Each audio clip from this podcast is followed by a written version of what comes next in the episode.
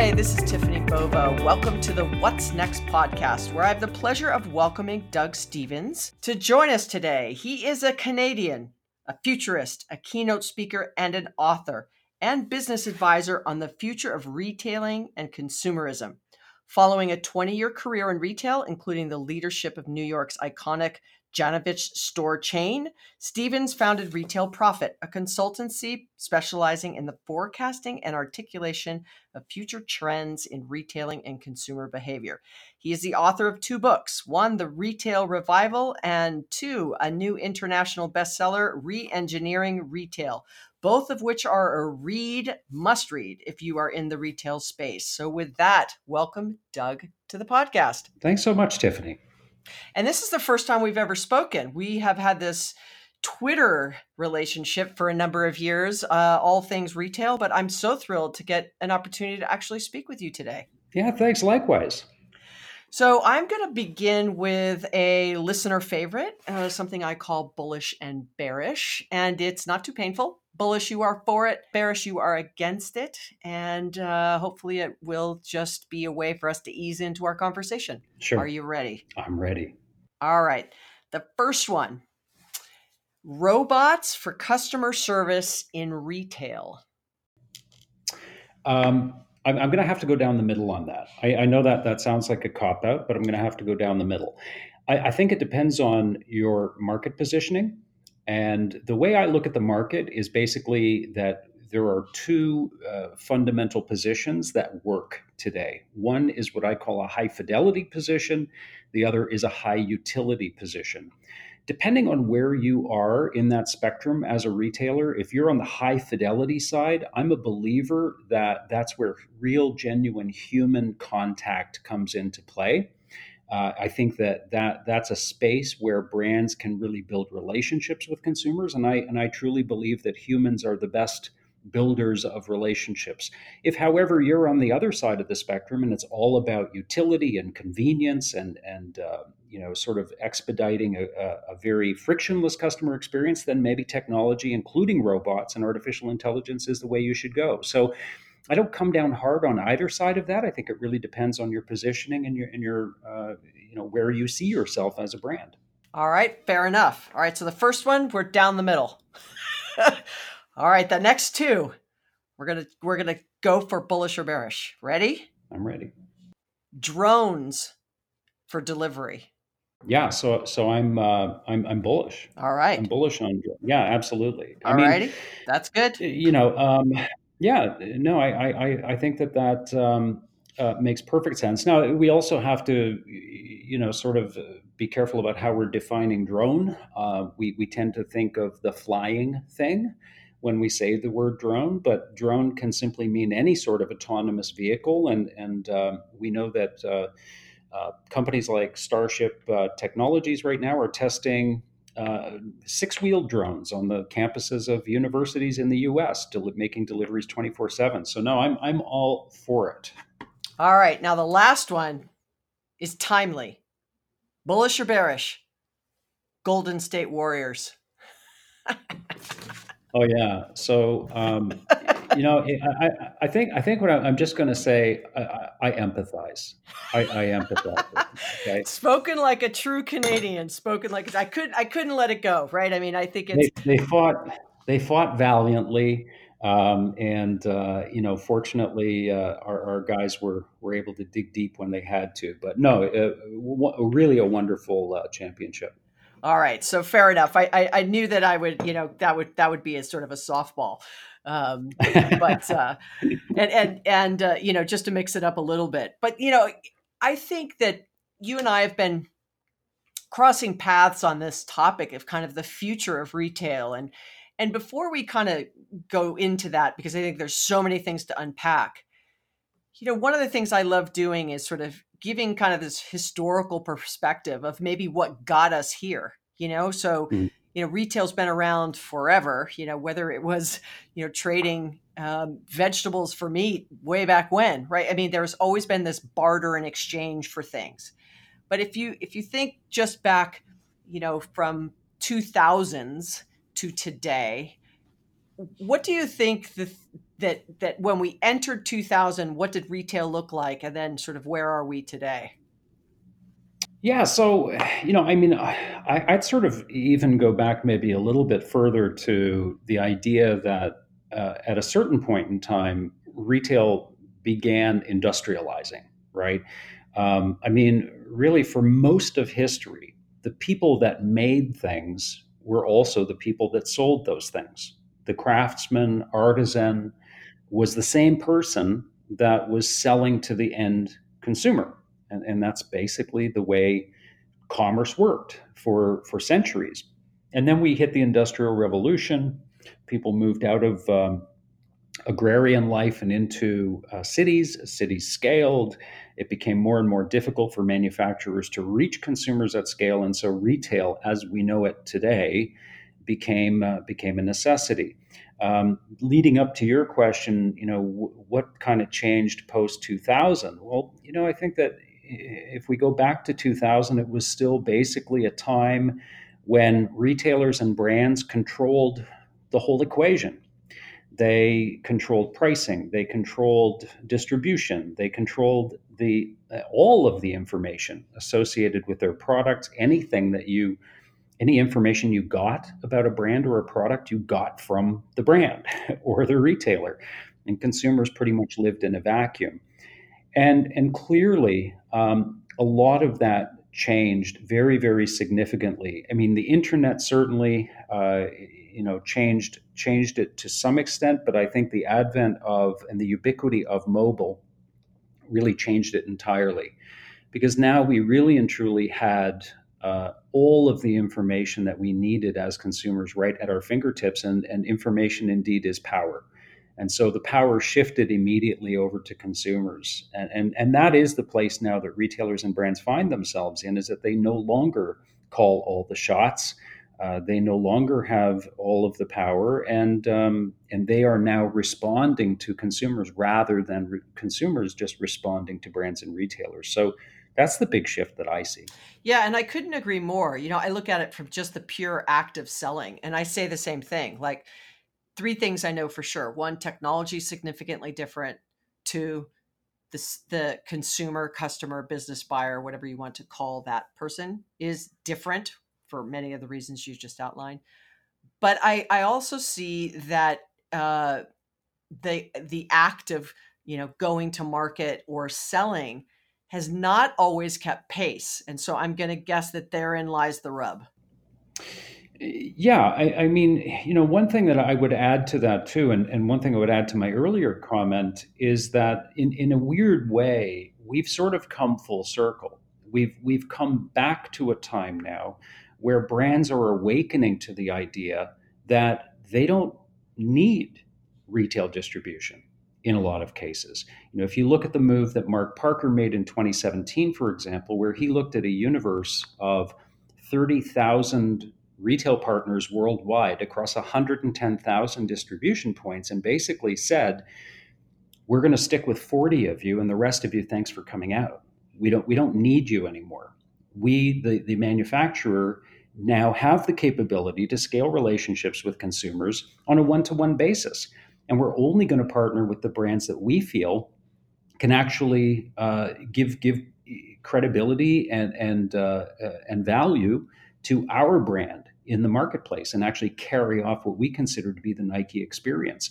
So in a weird way, you know, I, I started by saying that you know a thousand years ago the people that made things were the people that sell them, and here we are again. We're back to that point, and it feels weird. It feels like an aberration to the norm, but in fact, it, it is the norm.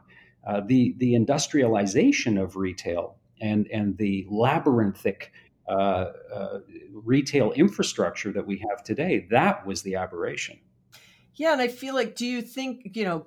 It, this fact that it feels so normal I, I often say that when you look at what retailers are doing and i use that term broadly right mm-hmm. that sort of storefront mm-hmm. that catalog that you know mail order whatever it might be uh, much of what they do started in the late 1800s with someone like a Sears. And it's just now the digital version of what was done then, right? Uh, and some brands have been able to well first do you agree with that statement i guess before i go whipping by that comment? Yeah i do. I i, I agree completely. I think Am- and i've made that comparison myself with all due respect to jeff bezos and the team at amazon. Amazon is essentially a digital catalog shopping experience uh, you know, it, it, it's um, somewhat more interactive, but not a heck of a lot. And I think that's part of the reason that Amazon right now is is ripe for disruption. Yeah, and what's interesting about that, you know, and I and I often say this uh, is that that um, when you look at what they're doing, everyone's racing. You know, everyone's saying retail is dead, yet Amazon's opening retail stores. That you know it, it was it was always going to be going back to what you said a few minutes ago this when i said robots and retail you're like there's still the human experience that's needed this face to face and in some statistics and in some research some of it may have even originated with you is this i'm going to buy online and pick up in, in a brick and mortar store. So it's not one or the other it, it remains this and play and i think in different verticals and industries and regions and markets, that and is a different balance. Yes? Yeah. Yeah, yeah, no, I, I agree with that, and I, you know, one of the things that that I've been talking an awful lot about over the last ten years or so, sort of beginning as kind of a lone voice in the wilderness to some extent, and and something that I think is gathering um, uh, sort of a collective belief now, is that to to just say, you know, retail is omni-channel to say that it's it's all one channel, it's all one frictionless experience that the consumer just glides across and gets whatever they want whenever they want it. I think that actually sort of dumbs down the complexity of what is really happening. And and one of my theses for for some time now has been that what's actually happening is that media is becoming the store in the consumer's mind now when you have a situation, as we do, where 66% of American consumers, when they decide they need something, go immediately to Amazon and plug that uh, product into the search bar on Amazon, and if they know exactly what they want, it's even worse. It's 76% of the time. Then, to my mind, media has, in the consumer's mind, become the store. The consumer is no longer turning to brick and mortar as the first stop, they're turning to media whether it's their smartphone, their smart TV, or their, their laptop, it matters not. Media has become the store. But the interesting thing, and to your point, is that on the flip side, stores are becoming media channels. And, and I've argued for a long time that they're not just a media channel, but they are eh, quite likely the most powerful and measurable media channel that a brand actually has at its disposal. But we're just not used to thinking about brick and mortar stores as media, we think of them as distribution vehicles. But I think that's changing. Well, and I and I think this doom and gloom message of retail it does the entire sort of industry a disservice because I know you've been doing a ton of work and I'd love for you to sort of share with our listeners around this valuation for the productivity of physical stores that you know it, it, stores are opening a new store opens somewhere every day, like probably every minute, who knows, across the country if you add them all up, if not multiple per minute. But, you know, it it seems like the only thing we hear is that retail's just going away. And and why do you think there is this disconnection between the reality of what's happening in retail and this doom and gloom that it's just completely being obliterated? Well, you know what? Look, I mean, we we have to. I think that there there's an honest argument on both sides of the equation, and and to discount one side in favor of the other, uh, I, I, think really. Um, you know, does it does a disservice to the whole conversation. So so let's let's look at it uh, frankly. Uh, online commerce in 2018 globally grew by 22 percent. Now, I don't know many other things, frankly, that grew by 22% in 2018. What I do know is that physical retail or the retail industry in general uh, globally doesn't usually grow beyond 6% a year. Uh, in the US, when we hit 4 or 5% growth in, in the retail market, everybody's popping champagne. And meanwhile, uh, Amazon is growing in the high double digits um, you know, 80% now of all incremental dollars being spent online are going directly to Amazon's bank account. And, and you know, the retail industry is scrambling to pick up whatever is left in that. Alibaba is blowing off numbers that people can't even believe, like, you know, $10 billion in the first hour of Singles Day on November 11, 2018. That's $167 million a minute for every minute of the first hour. You know, so I mean, we can't discount that. That this is happening, right? And will there be victims in that? Well, of course there will. If there's only there's only so big a pie and so, if you have internet companies uh, growing their share of that pie much, much, much faster than brick and mortar incumbents, there are going to be winners and losers in this equation. Now, having said all that, does that mean that this is the end of retail as we know it? No. Uh, it, it, it's certainly not the end of retail. It may be the end of retail as we have known it. And I do believe that there is um, uh, that there is a transformation happening whereby the purpose and role and value, and, and, and in particular, I'll emphasize that word value of physical stores is being reinvented. The problem is we're not measuring that value right now. And so you have a situation where, if you're Macy's, for example, every year you look at your portfolio of stores and, oh, guess what? Some of them are underperforming. Um, and so, what do you do? You lop them off, right? You just take them completely out of the equation, close them, and carry on. My argument is that that might be a colossal mistake because each of those stores has a media value that we are not currently measuring. I agree, and and you're also looking at it one sided. Like, is the usage of the square footage correct? Is if it's just a sell store versus a pickup store? Is it an experience store or just you know what I'm saying? Like there's so many other ways you can slice it. I, I mean, I I think yeah. that we have well, a square footage problem in the U.S. where there's just so much square footage of retail, uh, which then we may, yeah, maybe. we may, but we uh, we may, we may not. See, this is the thing. I don't necessarily think that that you know we we can just say oh there, there's too much square footage in, in retail. I think the problem is we're not using the square footage that that we have in a way that is compelling to consumers. We are still coming at this very much from the standpoint of, of the merchant mentality that every square foot of, of space needs to be filled with product and every single one of those products needs to turn at an optimal rate. And if it doesn't then you know we have to get a new product in right rather than doing something different. Um, but but here's sort of my my thinking. I believe that every store is a, is a, an experience store. Whether you like it or not whether whether a brand appreciates or will is willing to acknowledge it or not every single store is an experience store. Why? Because customers have experiences in them and so I'll give you an example of, of this, this notion of the, the media value of a store. I was talking with one of my clients who uh, is a beauty brand, uh, one of the largest beauty brands, in fact. And I, I asked, uh, I asked their chief marketing officer how many consumers a week go through their various branded um, uh, storefronts uh, around the world and he estimated that that number was was in the millions. It was something like uh, 10 to 12 million consumers a week.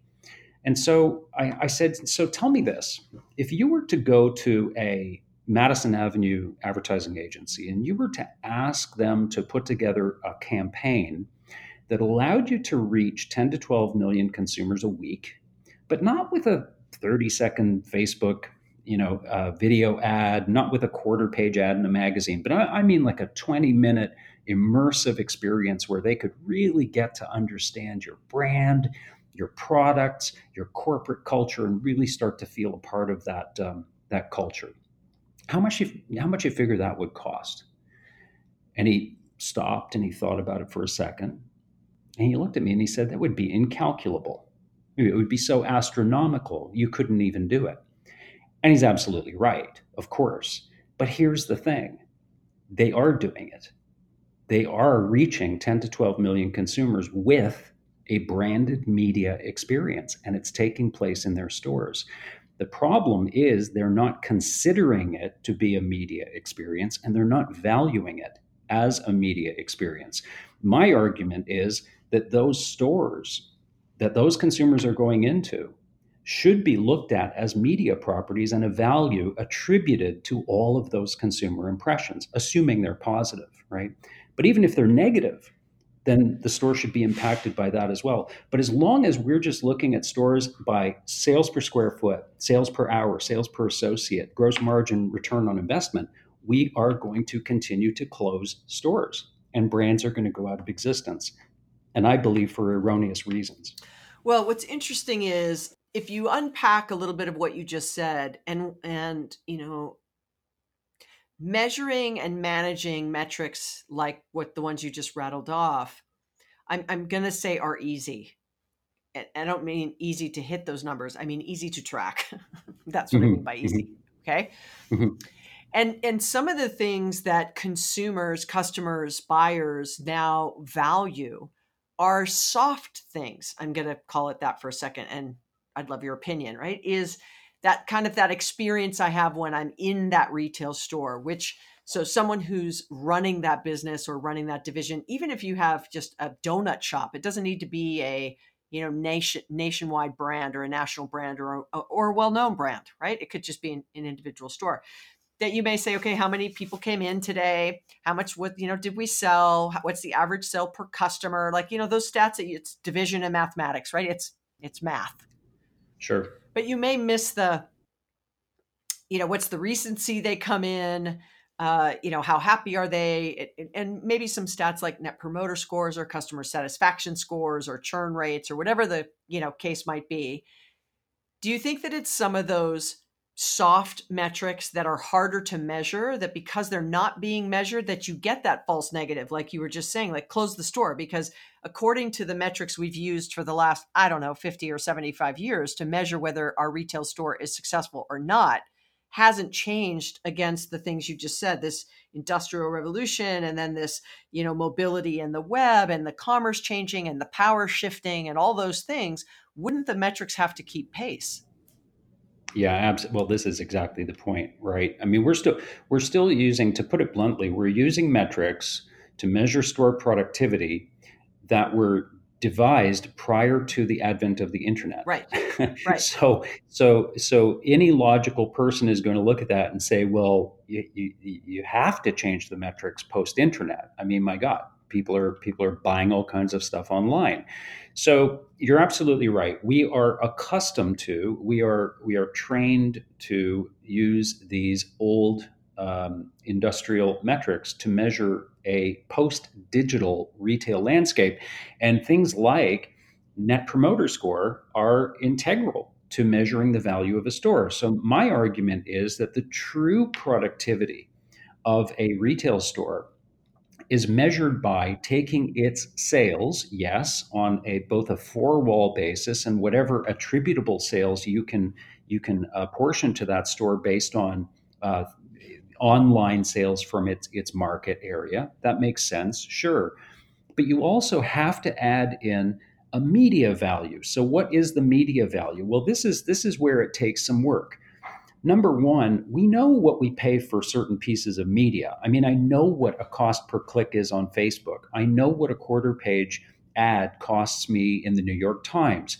So, as an executive group, I think retailers need to sit down within their organizations and say, okay, what is a positive in store impression worth? What, what can we, at least as an executive team, agree upon?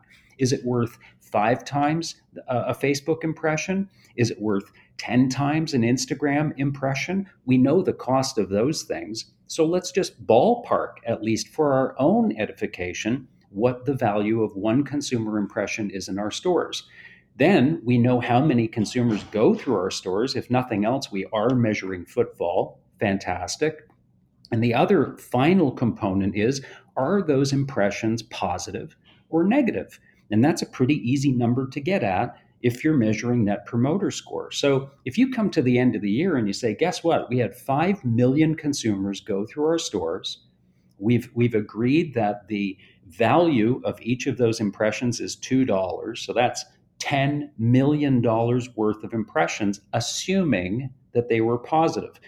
If, if your stores are shitty, and you're delivering horrible experiences and your net promoter score is negative, then guess what? You just took $10 million worth of value out of that store. You know what I mean? So until we start measuring that, we're going to continue to close the wrong stores because I've been in small stores uh, that, that brands operate that have delivered phenomenal experiences, and they are great, uh, great brand ambassadors for the brand. I've also been in flagships on the Champs Elysees on Fifth Avenue, and they are crap. They, they deliver lousy experiences.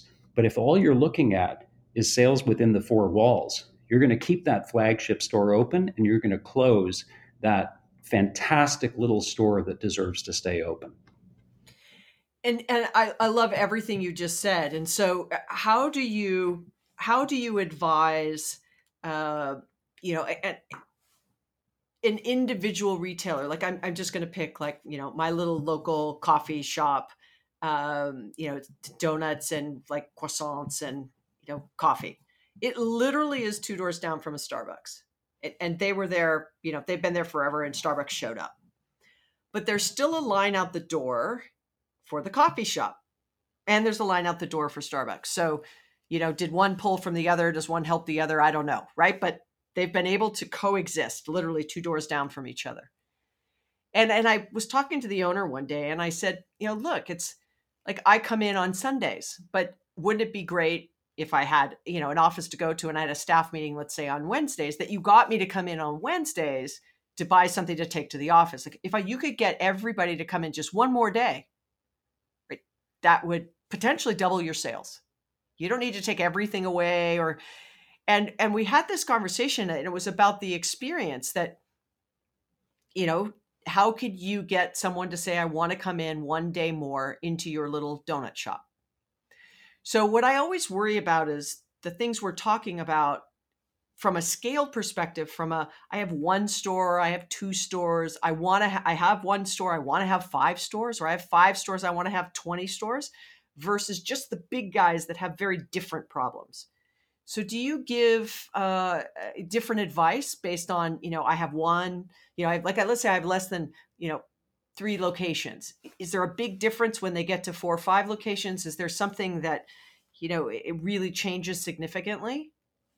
The difference, the only difference, to be quite honest with you, is in the ability to execute. Now, and I'll tell you why I say that. Uh, because we, we, we dispense the same prescription uh, from, a, from a strategic standpoint for virtually every single client that we deal with. Um, and that doesn't matter whether they're a retailer, a manufacturer, a bank, an insurance company, uh, you know, or, or a chain of convenience stores.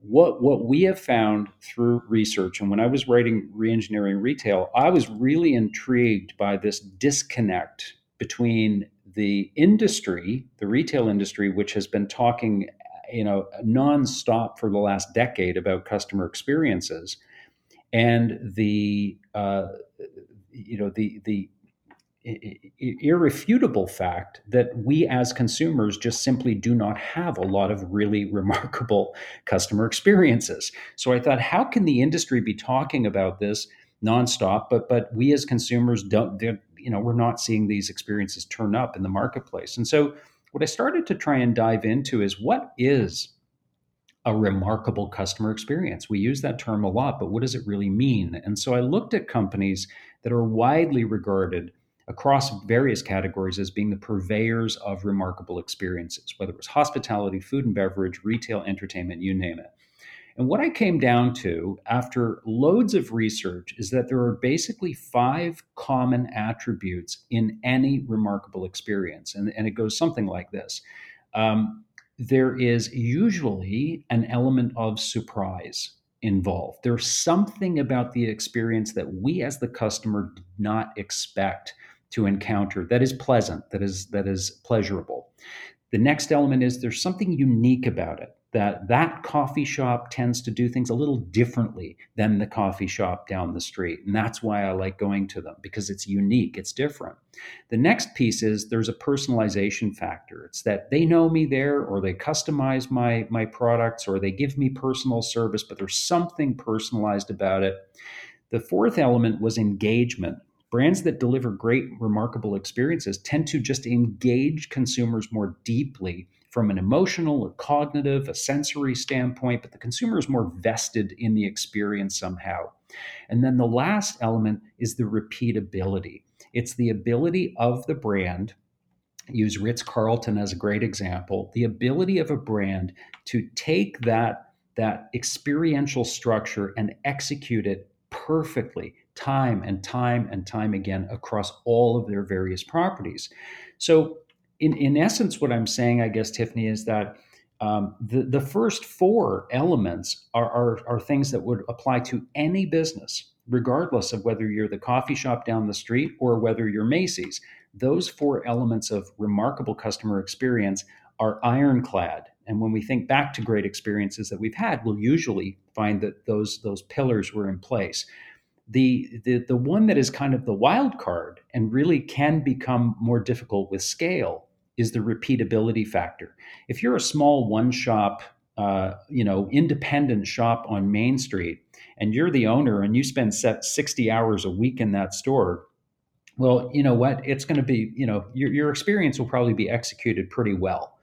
Uh, but if you grow that to 10 stores, now all of a sudden the owner can only be in, you know, uh, one store every every other couple of days, uh, then that experience tends to get watered down. It becomes much, much more difficult to execute perfectly. So that's the challenge. It's it's not the experience design, it's the execution across scale.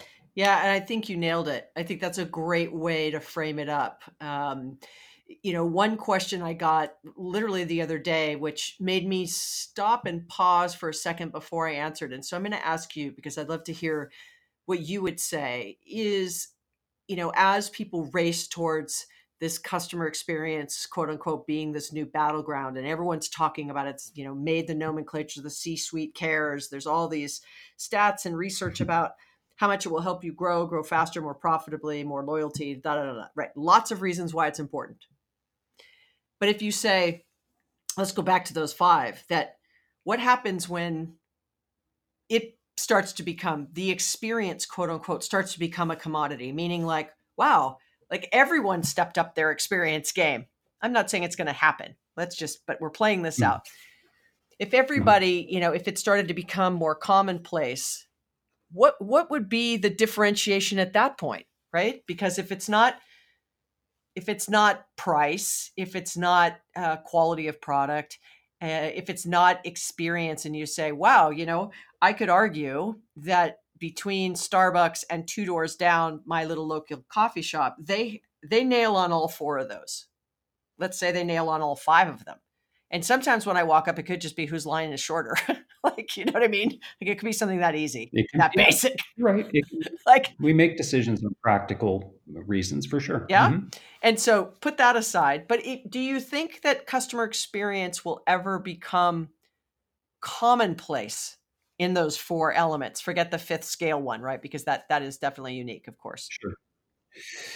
Um, you know, I, I think um, the simple answer is no. And, and and the reason I say that is this. I mean, you could you could make the same argument for uh, for manufacturing. You, you could say, well, you know, there was a time when when having a really great product was important, but we've reached a point now where every product is great, and so there's no there's nowhere to go from here, right? Everything is awesome. Well, but that's not true because there is always a new idea. There is always a new innovation. There is always a new technology that moves the ball forward and moves the experience of a product forward.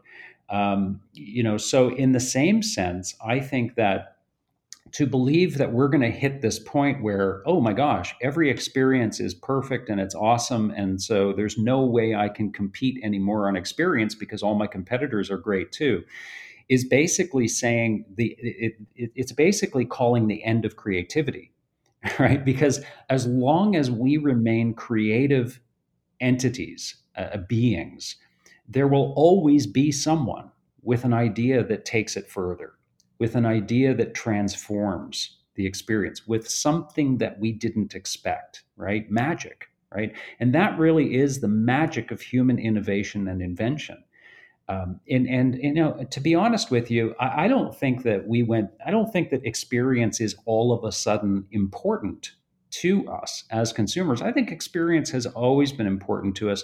I just think we went through a pretty ugly period of time in in the growth of our economy where the consumption, the sheer unbridled consumption of goods became more important than the experience. And I think that, you know, ironically, I think we've hit a point where uh, the reason that we're all focusing on experience now is because a consumers have far more choices than they've ever had before in the history of mankind in terms of what they buy and where they buy it from. And b i think we've also hit a point where as uh, at least in the western world where consumers are saying you know what? I just don't need as much shit. You know i want to live light i want to be able to uh, i want to be able to move if i have to move for my job um, baby boomers are sort of, uh, you know, empty nesting and getting rid of stuff, and so brands are now having to step it up. And they're having to get back into the experience game. Well, this has been fantastic. Uh, I, I, so appreciate you know all, all, this great insight and you know the unique perspective considering you know you spend all your time doug watching and thinking about retail the future of retail and how experience plays and how brands compete so it's absolutely been a pleasure having you on. I'd, I'd love to ask you one last question, um, which I, have started to uh, ask uh, my guests recently, and that is if you could go to dinner with anybody dead or alive or a group of people, who would it be? Oh my goodness. If I could go to dinner with anyone, dead or alive, who would it be? Um, my goodness. You know, um, uh, well, you know, one thing I, I, I never knew, I never knew my grandfather on my mother's side, and I never knew him, and so I, that that's that's someone that I wouldn't mind going to dinner with and just getting to know. There you go. It's so it that stumps everyone, you know, because you know we we do a lot of podcasts. You get interviewed a lot. You know, people ask you kind of the same set of questions, but that one gets you to think for just a second. So thank you so much for that. I'm, I'm, sure your grandfather would enjoy it. And so, how can people keep in touch with you, Doug? What, what's the best way to keep up with what you're doing? So, um, as a starting point, if if listeners want to go to retailprophet.com, that that's sort of the mothership. Uh, you can from there follow on Twitter at retailprophet or on Instagram uh, as well. Uh, we're pretty active. Um, podcast. Uh, we have a web series called The World in Store, where we sort of uh, capitalize on all of our various travels around the world and show you great retail from all corners of the planet. Uh, and then, of course, on LinkedIn as well. Well, great. Well, thank you so much, Doug, for spending some time with us. I appreciate it. And uh, I hope everybody, all the listeners, enjoyed it. And you will follow Doug. And thank you for spending a little time with us, Doug. Thanks for having me, Tiffany. I appreciate it. Well, that was one of those podcasts and interviews and conversations that I wish could have continued to go. So often when I'm traveling around the world, I get asked about the death of retail and how experience plays into the decisions that consumers make every day about the brands they choose to conduct business with and engage with. More importantly, actually become fans of and more loyal to, towards. And so this was just really great to spend some time with someone who is fully immersed in what's going on with retail. Doug Stephens is a great guy to follow, both his books and his philosophy I really enjoy. So I hope you had a great time listening to our conversation today on the What's Next podcast. Please don't forget to subscribe, tell your friends, leave a review. I appreciate you spending your time with me here today.